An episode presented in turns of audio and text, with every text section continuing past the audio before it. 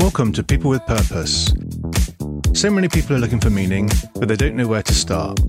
Imagine a world where everyone could just get their purpose out of them and then actually make it happen. I'm David Roberts, and I believe that we all have a purpose, and with focus and a little help, people with purpose make a difference. And this show is where these stories come to life. Hello, hello, and welcome to People with Purpose. Uh, today I'm going to talk about agility, being agile. As a business, agility is becoming increasingly important. And I'm not talking about the uh, the, like the, the the software development methodology, agile.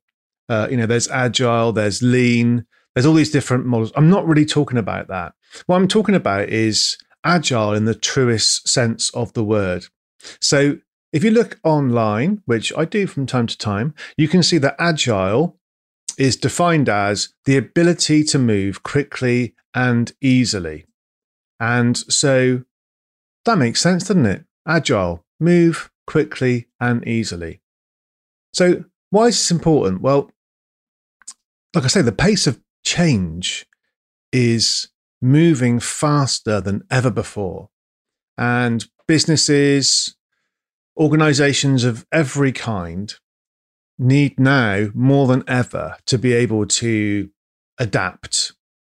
So there could be uh, changing uh, conditions in the market, the economy, uh, the um, the fiscal policy uh, in your country, the uh, the societal pressures and norms are evolving, and what's becoming unacceptable in society is changing faster and with media and access to information uh, the, the, news is spreading faster as well. So so your ability to be agile and to adapt as a business to yeah to trends but also to you know the underlying trends the underlying direction that society is going in that your market is going in. You know the arrival of new competitors with innovative products and services, substitutes that perhaps you know you hadn't seen coming. Uh, people learning to live in different ways and and looking to improve improve things for themselves and their lives. You know, your customers, what's happening to them.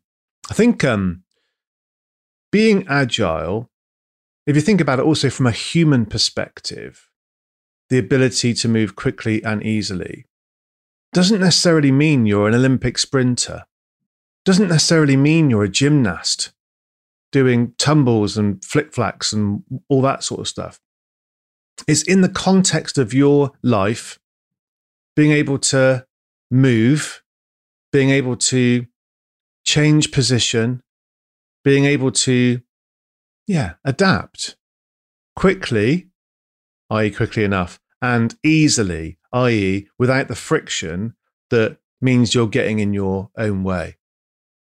And almost on its highest level, in a business context, if you're organizing yourself and your business and your team to be empowered to react quickly and with that flexibility to either things that might be changing internally the unintended consequences of changes that you're making, which can happen sometimes, and what's going on in the external environment. So, what are the needs of your customers and how are they evolving? Then, being able to be empowered as an organization to recognize those changes and perhaps even lead the change, you know, disrupt so that you're at the vanguard of it, then my view is that looking at how you are organized as a business, whether it's a business of one or a business of a, a million and one, then I think that the concept of agility applies to any business and pretty much any sector. So if you're in business, then hopefully you're in competition. Hopefully you're better than the competition. Hopefully, you're competing with yourself and seeking to be better than the business that you were yesterday. But being in competition with others is, is good because it means that there's a market there. It means that there's a need for the service that you offer. Unless you're breaking through into a new level, in which case you're first to arrive in the market, in which case, congratulations to you, you truly are a pioneer. So, remaining agile, if you're in that situation, is key to keep you ahead of the curve because these days people can see what you're doing. And by the way, you'll want to talk about it because you want other people to know. So they buy your products and services. And if you don't remain agile, then potentially those fast followers will be right on your tail and ahead of you in no time. Changing customer demands. I mean, they're huge. Customers' expectations, we're all customers, we're all people. They're rising faster and changing faster and evolving faster than they ever have. And the tools that we have at our disposal today to help us to move faster also help others move faster. And again, like I say, you don't necessarily need to be an Olympic sprinter, a gold medal winner, but you need to be in the race. You need to be in contention. And moving quickly and easily, therefore, is crucial for any business. So, how do you become more agile as a business? Well, I've got five things for you to think about today. So, if you want to create an agile culture, then hang on, culture. That's the first thing. culture. So, what does an agile agile culture need? An agile culture needs people to collaborate. It needs people to be creative and to work together to get things done. So, being agile starts with your culture. Do you have a culture that creates trust and actually relies on trust to be successful? That's a real positive pressure to put yourself under. Like I say, whether you're an organization of one working with other people to deliver a service who might not be actually employed in your business, or if you've got tens of thousands of, of people working in your business, creating a culture that's founded in trust that's founded in innovation and creativity, and that's a champion of working as a team, I think is vital. And to get that trust, to get that teamwork and that you know collaboration on innovation, you need to involve your people, involve your team in the changes that you need to make your people need to be looking out for those changes because one person can't detect everything that's going on. One person may have the vision, absolutely, right? But one person can't have their radar on horizon scan all the time and also have enough attention to put into what's happening today, what's happening tomorrow. You need to engage and involve your people in creating this culture of trust and of working as a as a team you know things like having clear goals things like having high levels of uh, self-direction autonomy and ways that you can communicate with each other that make it quick make it easy and again that will help you with your engagement of your people too, if you have got a culture like that. So, agility, moving fast, effortlessly, number one relies on a agile culture. Number two is about focus. Now, there are lots of businesses. In fact, every business that I've joined has had the same problem. We're trying to do too many things at once. So a lot of my career actually has been based around actually trying to help myself and help others to understand what the priority is. If you've got a list of priorities that, you know, is the length of your arm or leg or something longer, then you're going to be lacking in focus. And if you're lacking in focus, you're not going to be able to move quickly and easily.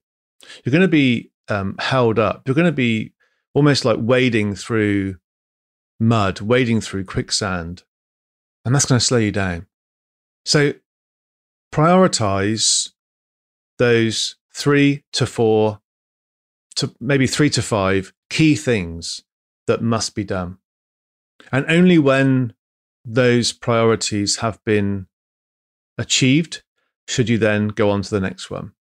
Sounds really simple, but you can embed this in your culture. There's a book called The 12 Week Year, which I'm a big champion of, the 12 week year. And uh, the 12 week year is about one, creating a scenario where your year is actually 12 weeks, describes annual planning as a bit of a myth, bit of a made up, you know, construct that, yeah, compartmentalizes time, but doesn't necessarily provide a congruent experience with the reality of how the human mind works. So basically, the human mind, the, the, the brain really needs at least 90 day reminders of what it's supposed to be doing. Otherwise, we get distracted and just keep adding more stuff onto the list. So the 12 week year creates that excitement at the push to year end. And it also creates that excitement as the start of a new year every 12 weeks instead of every 12 months. And it really advocates a focus on the top three to five priorities and making sure that those priorities are responding to the key strategy for your business. They're key enablers for bringing that strategy to life. So incorporate that kind of approach into your business. And by the way, if 12 weeks seems like too long to you, then great, make it less time than that. And then revisit those priorities on a quick cycle. So, to be more agile, be more focused, and focus on fewer priorities. And the third thing to, to do to create an agile organization is to focus on empowerment. So, I was once in a meeting uh, and told that empowerment is a bit um, of a business bingo jargon word. So, apologies if uh, if that's how you feel about the word empowerment. How else could you describe it? Accountability, responsibility, freedom to create, freedom to challenge. Actually, in a way, it almost comes down to being able to make decisions that you are suitably qualified and experienced to make without having to, you know, jump through hoops, get everything signed off, without the bureaucracy that sometimes comes with particularly bigger businesses or with businesses where the founder or, or owner or, or leader feels the need for whatever reason to exert a level of control that level of control can crush creativity. It can slow things down. And if you need, because of the market, to move quickly and easily, be wary of putting these bureaucratic processes in place. You need process, don't get me wrong. And I'm going to come on to that in a second. But make sure those processes create value. And like I say, we're not really talking about agile in the software development context or lean in the manufacturing context. But that principle of mapping your value chain and making sure that every step you take creates value for the business, creates value for your customers, creates value for the people that are operating that process the way to do that is to simplify those things as, as much as you can and is to delegate decision making responsibility to the point where it's needed as often as you can. So empower your team. That's step number three. Step number four, I said I'd come on to process, is automation. So to be more agile, to be able to move quickly and easily, it makes a lot of sense to automate as much as you can. Now, there's lots going on in the digital world to help you with this. So, whether it be um, automating and scheduling non essential contact with people, with customers, with suppliers, whether it's automatically generating a production or procurement plan, whether it's the first time you do something, write it down. So it's in a manual so other people can uh, pick it up and implement the steps easily, get the process right, and then put it into a system so that as much of it as possible is done automatically.